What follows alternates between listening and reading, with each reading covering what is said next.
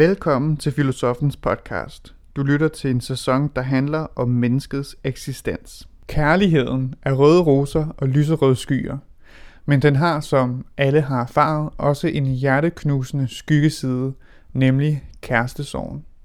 Hvilke myter og fortællinger kan fortælle os noget om det begreb? Udsendelsen er fra P1 Eksistens den 9. november 2015. Rigtig god fornøjelse.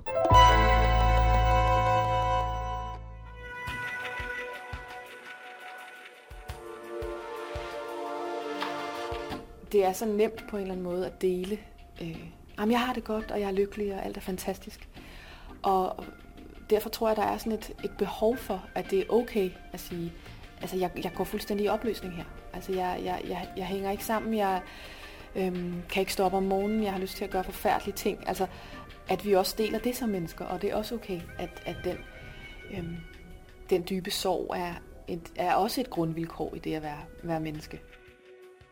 Hvis vi skal forstå kærestesorg, så må vi også øh, forstå, hvad vi forstår ved kærlighed. Altså, hvad er kærlighed for noget? Og der må man sige, at kærestesorg er på en måde noget, der er meget romantisk. Fordi det handler om tab, det handler om, hvad man ikke kan få, hvad, man, hvad det kunne være blevet.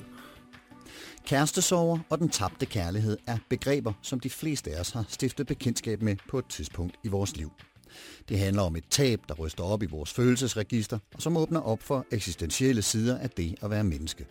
Vi mister noget, som vi skal håndtere, og som på både den korte og den lange bane sætter sig spor i vores identitet.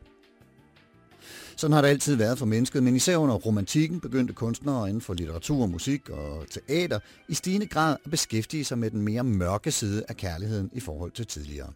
Og det har vi så gjort lige siden, og i den forbindelse har Eksistens mødt teaterinstruktøren på det Kongelige Teater, Elisa Kragerup, der siden sin afgang fra Statens Teaterskole i 2010 har instrueret en række klassiske kærlighedsdramaer, blandt andet af Goethe og Shakespeare. Forestillinger, der handler om sorg og tabt kærlighed, som Kragerup i særlig grad kredser om i sit kunstneriske arbejde. Velkommen til Eksistens. Jeg hedder Carsten Nordmann. Lad os se og komme i gang. Og nu skal vi så dykke ned i den tabte kærlighed og finde ud af, hvad begrebet kærestesover egentlig handler om. Michael Møller har tilrettelagt og blandt andet talt med teaterinstruktør Elisa Kragerup.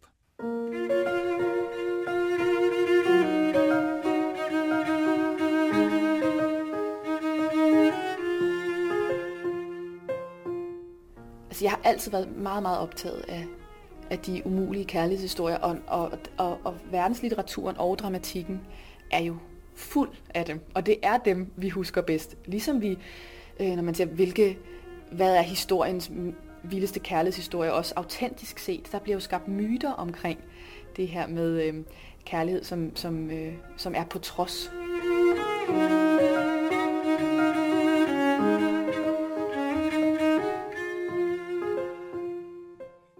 Kærestesover er et begreb, som de fleste af os har stiftet bekendtskab med. Kærligheden, der bræster, som sendte os ud på en turbulent rejse, måske langt ud i mørket og håbløsheden. Det handler om tab, der sætter os i dyb forbindelse med vores følelsesregister, og som åbner op for eksistentielle sider af det at være menneske. Vi mister noget og mærker en sorg, der siden vil sætte spor i vores identitet.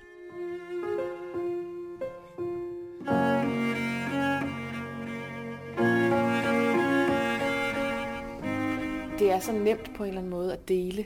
Øh, jamen, jeg har det godt, og jeg er lykkelig, og alt er fantastisk. Og derfor tror jeg, der er sådan et, et behov for, at det er okay at sige, altså jeg, jeg går fuldstændig i opløsning her. Altså jeg, jeg, jeg, jeg hænger ikke sammen, jeg øhm, kan ikke stå op om morgenen, jeg har lyst til at gøre forfærdelige ting. Altså at vi også deler det som mennesker, og det er også okay, at, at den, øhm, den dybe sorg er, et, er også et grundvilkår i det at være, være menneske.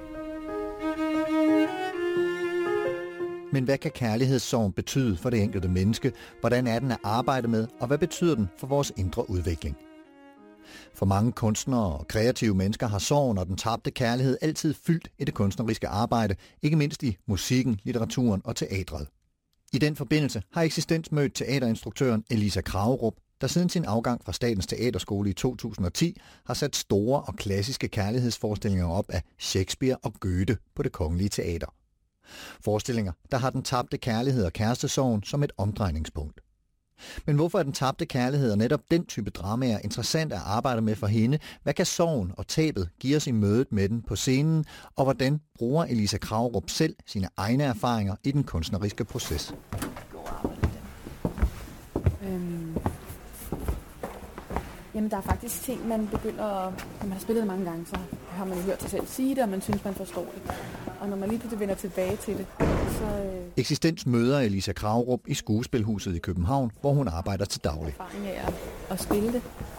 Øhm, det er på samme måde, når publikum kommer ind. Øhm, første gang, der er publikum i salen, så begynder skuespillerne også at, at høre, hvad de siger på en anden måde, fordi de ved, at der er en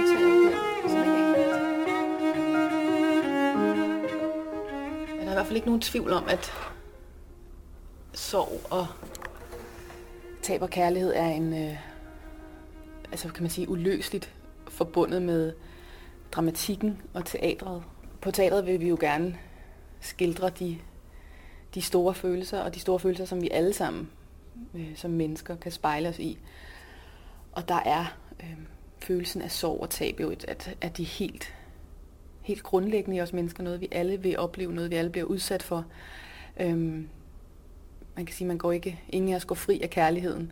Og på den ene side får vi lov at opleve den her øh, boblende forelskelse, men øhm, på den anden side, altså den, den bagsiden af kærligheden er jo de mørkere sider, jalousien og sorgen og ja, følelsen af tab.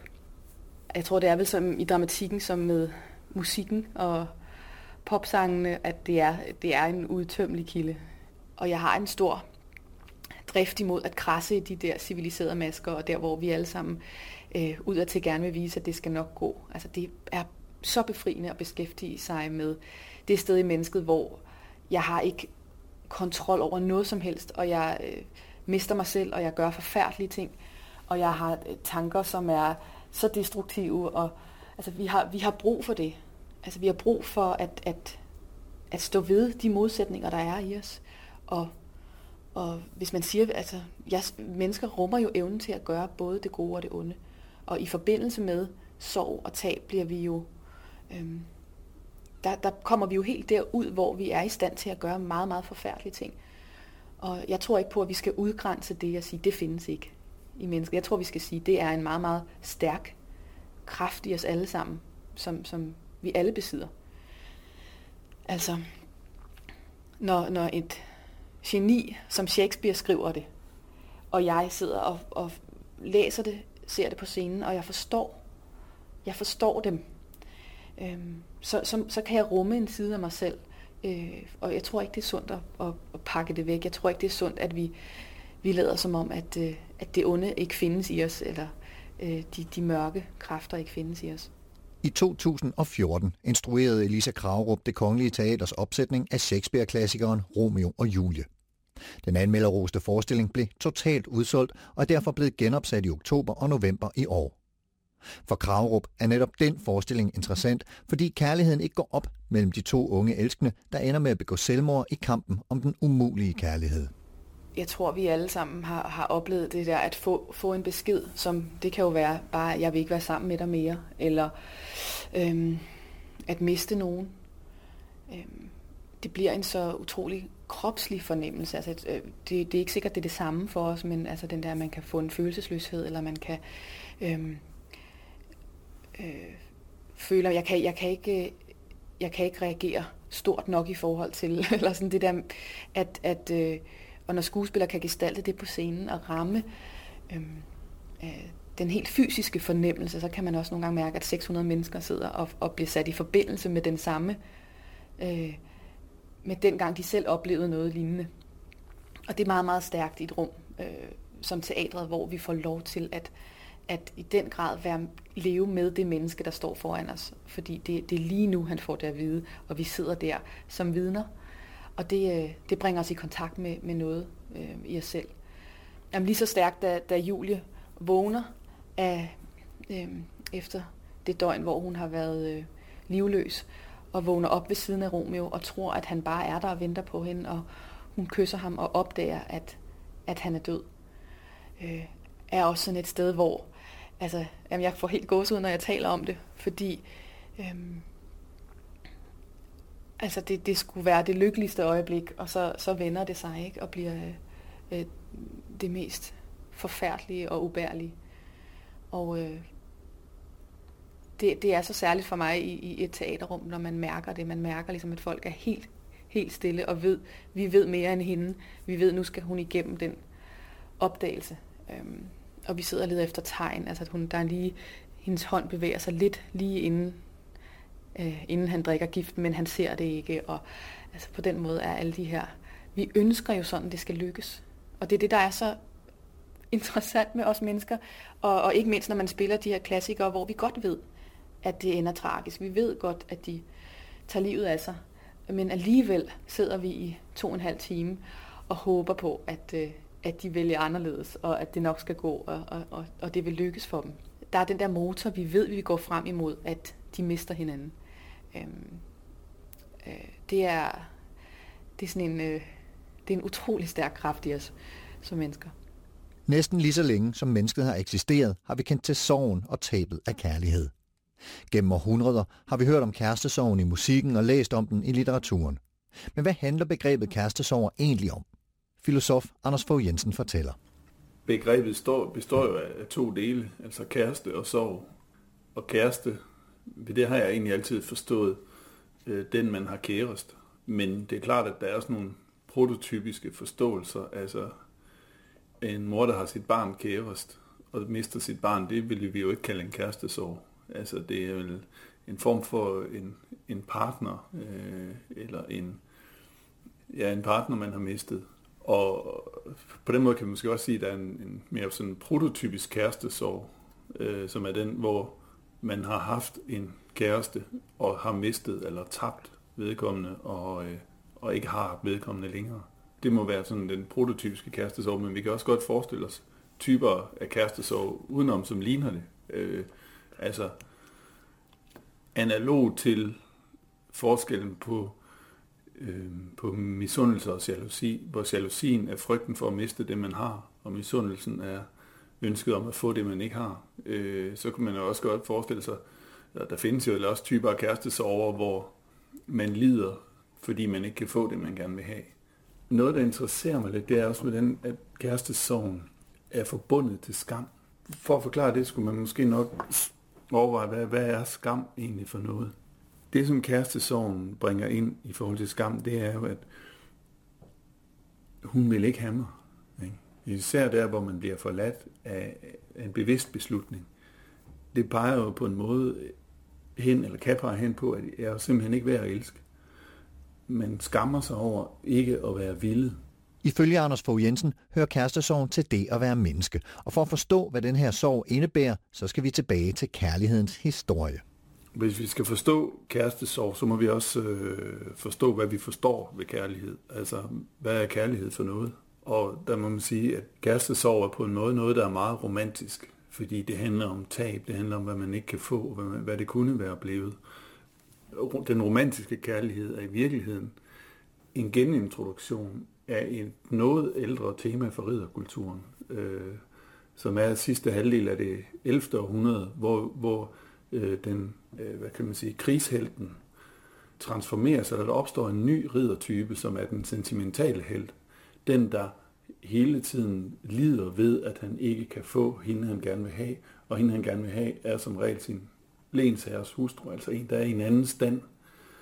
Så der er altid en afstand, som han ikke kan øh, overvinde, og øh, som, han ikke, øh, som gør, at han ikke kan få hende. Men troubadourdækningen opstår ud af den her tilbedelse til den, han ikke kan få. Og det bliver så genintroduceret i slutningen af 1700-tallet og i 1800-tallet i den romantiske dækning på, på tysk jord. af er en, en fransk forfatterinde, Madame de Stael, der, der siger, at rom, romantik det er i virkeligheden genintroduceringen i Tyskland for en poesi født af troubadour-sangerne, der er udgået fra ridderkulturen og fra kristendommen. og med det mener hun egentlig bare, at, at øh, romantik er, eller romantisk øh, øh, digtning er genintroduktion af det her, som blev formuleret på romansk i Sydfrankrig i, i 1100-tallet. Øhm, men romantikken adskiller sig noget fra det, for kærligheden, eller det man også kalder den høviske kærlighed.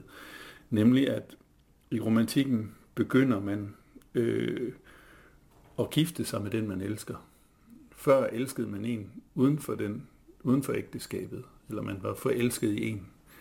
At det at gifte sig var en, snarere en alliance, noget der handlede om jord og penge og øh, efternavn og afkom og sådan noget.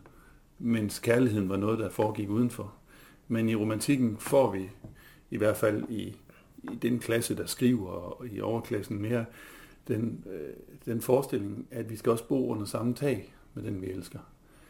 Kærestesorgen er som sådan ikke bare noget øh, romantisk. Den har sådan set været der meget, meget længe og meget før.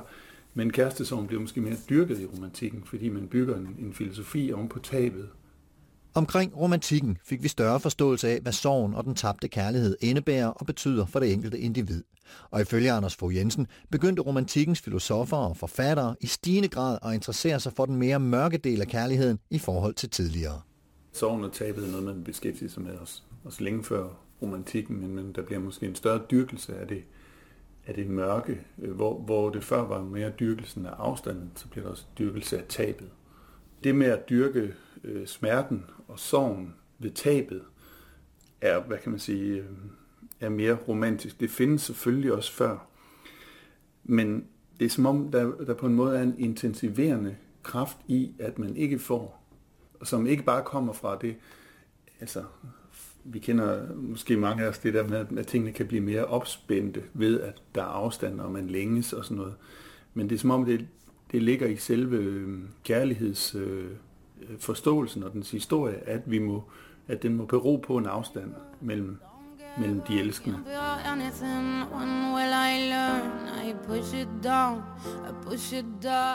Trods sin kun 36 år har Elisa Kravrup markeret sig som en markant og eksplosiv teaterinstruktør, der eksperimenterer og rusker op i publikum med stærke og eksistentielle dramaer.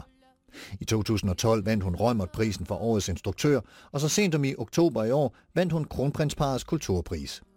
For Elisa Kravrup er kærestesorgen og tabet et uundgåeligt tema – her er der noget på spil. Her kommer hun i kontakt med nogle grundvilkår, der hører til det at være menneske.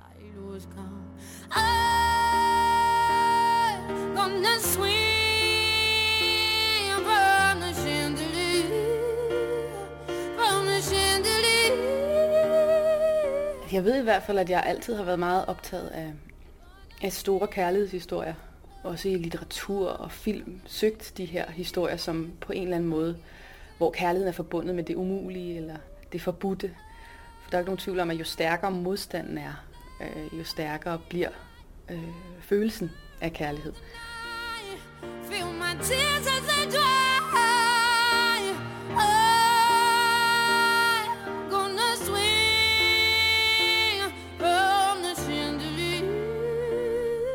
Et af de første værker, jeg satte på scenen, var Den unge værters lidelser af Goethe. Og jeg kan både huske følelsen, da jeg læste den som, som 17-årig. Øh, altså at følge værter i, i sin i sin fuldstændig berusende forelskelse, men jo langt stærkere i virkeligheden, de, de lidelser, der følger med, når kærligheden ikke bliver forløst.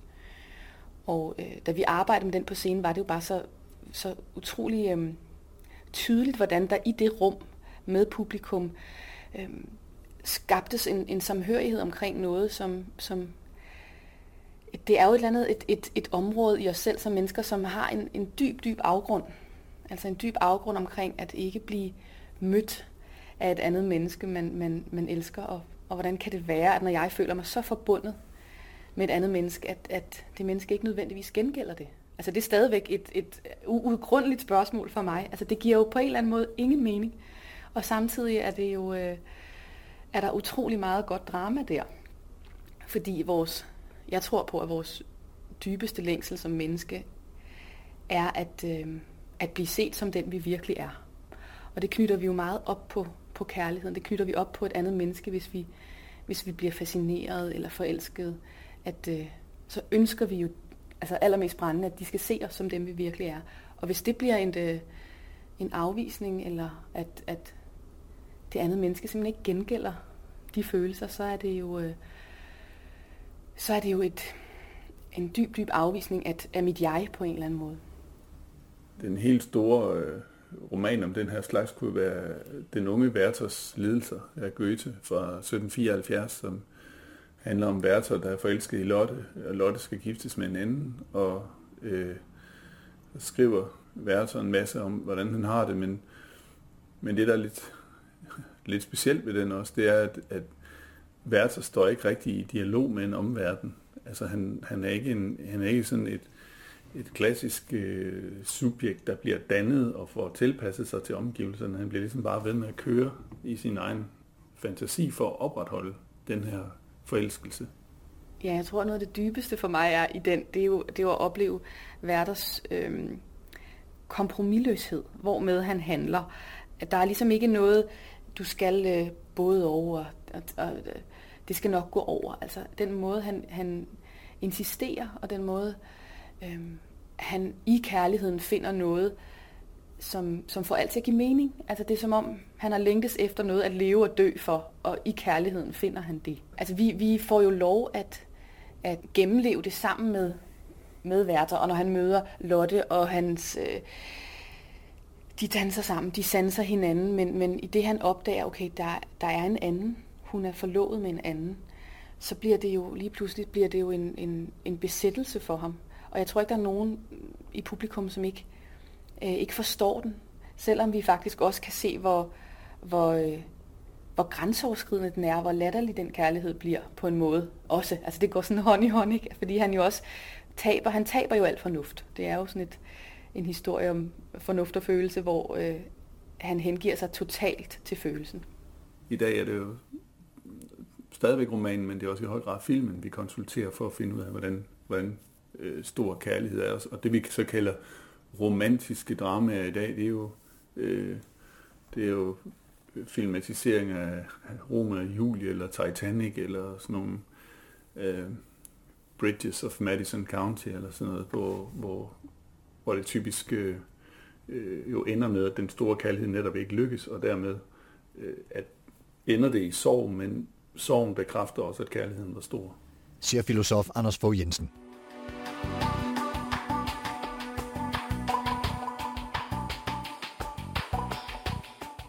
Du lytter til Eksistens på P1, der i dag handler om kærestesorger og den mere mørke side af kærligheden, som altid har hørt til det at være menneske.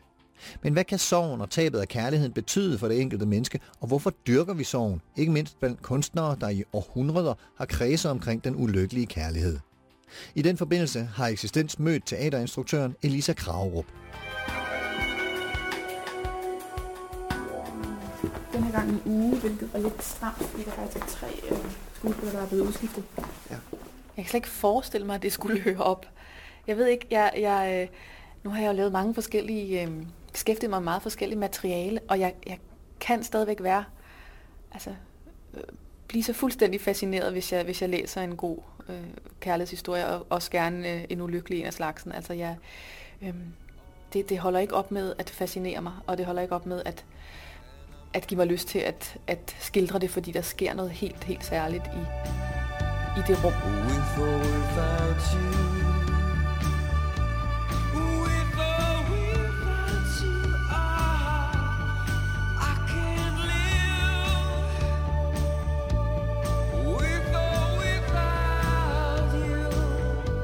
For Elisa Kravrup indgår arbejdet med kærestesorgen som en integreret del af mange af hendes forestillinger. Men hvorfor er netop denne side af kærligheden interessant at beskæftige sig med i den kunstneriske proces? Når vi skal i et, i et prøverum åbne op for sorgen forbundet med, med kærlighed, så er det jo i virkeligheden ikke det sværeste at forestille sig, fordi alle i rummet har oplevelser af det helt privat. Det kan være øh, det er noget andet at sige, at du slår et andet menneske ihjel, for det er meget, meget få mennesker, der har øh, det tættere inde på livet. Øh, men kærlighed og, og, og sorg er noget, vi alle, vi alle har oplevet. Og jeg kan ikke lade være med at selvfølgelig at trække på, på egne oplevelser, og jeg ved også, at, at, øh, at mine skuespillere gør det. Altså det er, det er alt, alt, alt andet lige lettere at skildre noget, man har, man har oplevet på egen krop. Så vil omstændighederne i den konkrete situation, i det konkrete øh, stykke jo farve, hvordan, men vi har alle sammen en, en dyb reference til, til det at, øh, at føle tab. Og det vil sige, hvis, hvis skuespilleren får fat i noget i sig selv, som er virkelig sandt, og et, et rum, som, som de selv har gennemlevet, øh, så, øh, så, så vil det vække noget dybere i os øh, som publikum. Der kan det være interessant som instruktør, at jeg får mulighed for at, at øh, jo altid se, hvor spejler den enkelte skuespiller sig i lige netop det. Og det betyder ikke, at de står og gennemlever noget privat, men det betyder, at de har, øh, at de har en genkendelse, og at de har en, en, en dybere forståelse. Og det kan de jo så, øh, som skuespiller lærer man jo at håndtere det. At man trækker på egne erfaringer, men, men det er ikke det, man står og gennemlever, når man står der. Mm. Der er det indlevet i, i karakteren og situationen. Jeg tror, at, at øh, kunstnere, øh, del musikere, dyrker det her, fordi det har to virkelig gode ting. Det kan, kærestesong kan, kan få os ned, om ikke ned i bunden af mennesket, så ned til noget dybt omkring øh, vores eksistens og vores håb og drømme, og samtidig er det noget, som alle kan have. Vi lever i en kultur, hvor det, hvor det, hvor det sociale spil er enormt præget af det at være ovenpå, og det at være aktiv, og det at være øh, det at gøre noget, det at have humor, det at sige noget spøjst, og øh, på den måde så, øh, hvad kan man sige, så, så er det at dykke ned i, i, i, i det mørke, eller det i kærestesorgen, er vel også et, et, et korrektiv til, øh, til den fremstilling af, af menneske, som vi ellers øh, møder i den sådan umiddelbare sociale verden, hvor vi hele tiden viser en glad side fra. Vi lavede jo en aften i, øh, i det røde rum, det ensemble, hvor jeg arbejder, der hed Kleenex-koncerten, som var en, øh, en aften, hvor vi bare spillede altså de største, kærligheds, de største kærlighedstab-sange. Sådan noget I Can't Make You Love Me, og With or Without You, og i Have Nothing. Og det var ligesom bare kun den samme farve, og det var så sjovt, fordi, øh, fordi alle jo, altså vi, man har også lyst til at være der, fordi man har også lyst til, det er okay at give sig hen til de følelser, og give sig hen til at, at tude igennem og at blive rørt. Og det er også noget, man kan grine af, altså at vi har den, at vi har det i os som mennesker, at ej, nu skal jeg bare, jeg har sådan brug for bare at tude. Altså, og, og det, det er ret smukt, når vi, øh, når vi tillader os at dele det.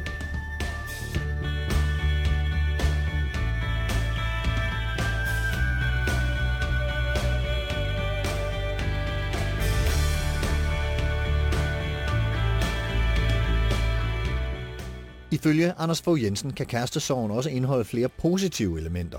Sorgen kan gøre ondt, men den er også med til at forme os som mennesker og give os erfaring. Kærestesorgen kan jo have de positive virkninger. For det første at, at sætte os i forbindelse med et øh, mere grundlæggende øh, vilkår, eksistensvilkår, nemlig at vi er alene.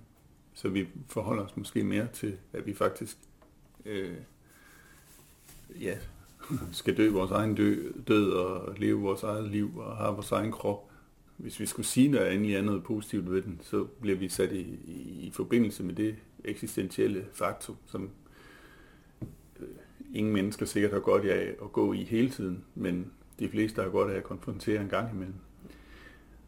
Noget andet, som det kunne afstedkomme af, af positiv, er vel også, at det samtidig åbner for den her kreative år, man giver sig til at, at at skrive, men man kommer mere i, i, øh, i kontakt med nogle følelser, øh, som man kan ja, enten formidle eller også bare øh, være i. Øhm, altså det romantiske ville så være næsten at nyde smerten, altså at, at beruse sig i, i sorgen for ligesom at, at blive i den, men, men det er dog i det mindste en, en beruselse. Det, det er jo ikke noget, jeg tror med, med kærestesorg, at det, det sætter en i forbindelse med det smukke i livet. At man bringes hen steder til at både at erindre nogle af de smukke episoder, og øh, man forestiller sig ting, men også at man, man værdsatte. Nogle gange, når, når man kommer tilstrækkeligt langt med sorgen, så, øh, det, og det gælder ikke kun kærestesorgen, tror jeg, så kan man også bevæge sig fra det, øh, fra smerten ved at have tabt til glæden over, at det dog var. At det menneske dog levede, eller at vi dog fik den tid, vi fik sammen. Netop erfaringen med den tabte kærlighed er noget, som Elisa Kravrup ikke er bange for at bruge i sit kunstneriske arbejde. Og ja, hun har også på egen krop mærket følelsen af tabt kærlighed. Jeg har selv helt, helt specifikt haft, øhm, altså haft oplevelser af kærlighed, fordi jeg selv som, jeg er homoseksuel, og i min pubertet kunne jeg ligesom ikke håndtere det. Altså at jeg ikke havde en normal øh, kærlighed, eller sådan, hvis man skal sige det på den måde. Og, øh, og, og skubbede det væk, og, og på en eller anden måde kunne jeg bare leve videre, uden helt at, øh, at forholde mig til den. Og øhm, det er klart, jeg kan jo godt se tilbage og tænke, ej, når jeg, når jeg mærkede den der længsel hos, øh, hos karakterer, eller øhm, ja, personer i litteratur, som kæmper for kærligheden, men den føles umulig, så har jeg jo fuldstændig en, en egen, sådan helt personlig øh, genklang i det. Og det betyder ikke, at, at jeg skal sætte homoseksualitet på scenen, men det betyder for eksempel, at jeg ret dybt kan mærke en, øh, en følelse af længsel, eller en følelse af, nu må jeg øh, nu må jeg trodse, hvad andre mennesker måske synes, for at få lov til at udleve min kærlighed. One, two, three, one, two, three, drink. One, two, three, one, two, three, drink. One, two, three, one, two, three, drink. Turn back till I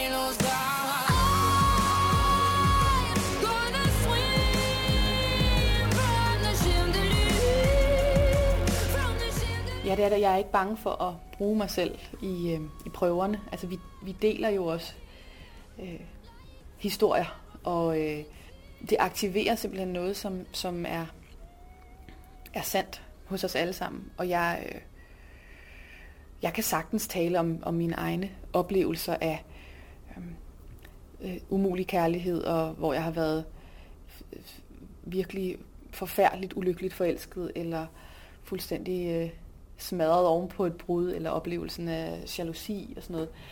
Men det, det selvoplevede har jo en, øh, et, en, en helt anden, ikke bare styrke, men også der, hvor jeg har, har, har langt større fantasi, fordi jeg, det, jeg skaber ud fra, er sandt i udgangspunktet, kan man sige. Ikke?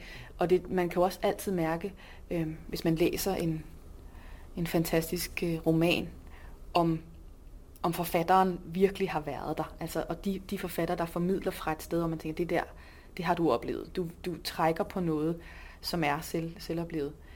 Øhm, der, er, der er jo et andet, øhm, et andet hul igennem, eller for mig kan det jo blive sådan et kreativt flow, hvor man øh, ja, simpelthen har flere idéer til, hvordan, hvordan kan vi få løst det, og hvordan kunne det se ud på scenen. Man kan jo sagtens bruge sine egne erfaringer, uden at det er øh, et stykke selvbiografi. Altså det er vel bare det, at man tager noget fra det menneskelige stof, som man også selv er gjort af, og, og bruger det til at skabe med. Det behøver ikke at, at være en, øh, en fremstilling af en selv, men at der er noget, man kan se, fordi man selv har den, øh, øh, den erfaring. Alle gamle, virkelig betydningsfulde øh, kærlighedshistorier og det er jo ikke nødvendigvis, fordi man har så mange, der virkelig er, er store kærligheder i ens liv, er jo i så høj grad med til at, øhm, at fortælle, hvem man var, og øhm, høre en tid til. Jeg kan meget godt sådan se, om det var den tid i livet, hvor jeg var sammen med det menneske, eller elskede øh, den person, eller følte, og ja, så var der det der år, hvor jeg var fuldstændig smadret over, at det forhold gik i stykker. Altså det er ret sjovt, hvor tæt knyttet det er til, til vores oplevelser af kærlighed. Hvordan jeg, hvordan jeg husker tilbage på, øhm, på den, jeg var. Og jeg kan godt mærke, at, at, at det gør mig mere helt, at jeg har været igennem øh, altså både stor kærlighed og også tab af den, og, og sorg over den. Og det har jo ændret mig som, som menneske i forhold til, hvordan jeg nu er i, i den kærlighedsrelation, jeg er i. Mm. Altså der er jo øh, øh, det, som sorgen sætter en i forbindelse med i sig selv, er jo også med til at udvikle en. Øhm, altså den modstand, vi møder, er jo også det, der udvikler en. Og det er det mest frygtelige, når nogen siger det til en. Lige når man er fuldstændig nede og bide i gulvtæppet, ikke? og så kan andre sige, jamen du bliver stærkere af det, og man har jo lyst til at slå dem ihjel. Altså at sige, altså jeg kommer aldrig over det her. Øhm, og, og, og så er det jo rigtigt. Og det er også så, øh, altså mit hjerte bløder for, for, for teenager, som skal opleve alt det der for første gang, fordi det er jo så hårdt. Altså det er jo, kan jo være så ubærligt at, øh, at skulle gennemleve det, og samtidig så når man sidder der 20 år senere, som jeg gør, øh, så ved jeg jo også, altså det, det bliver bedre.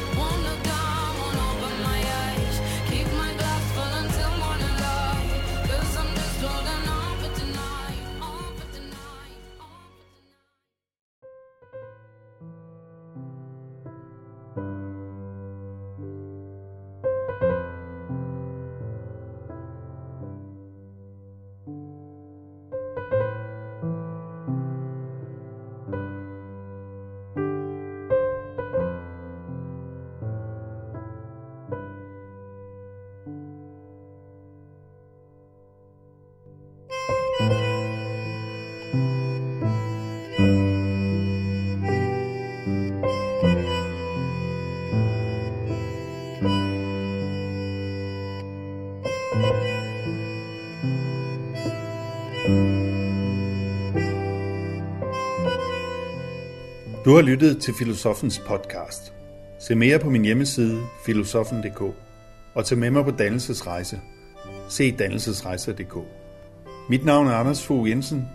Tak fordi du lyttede med.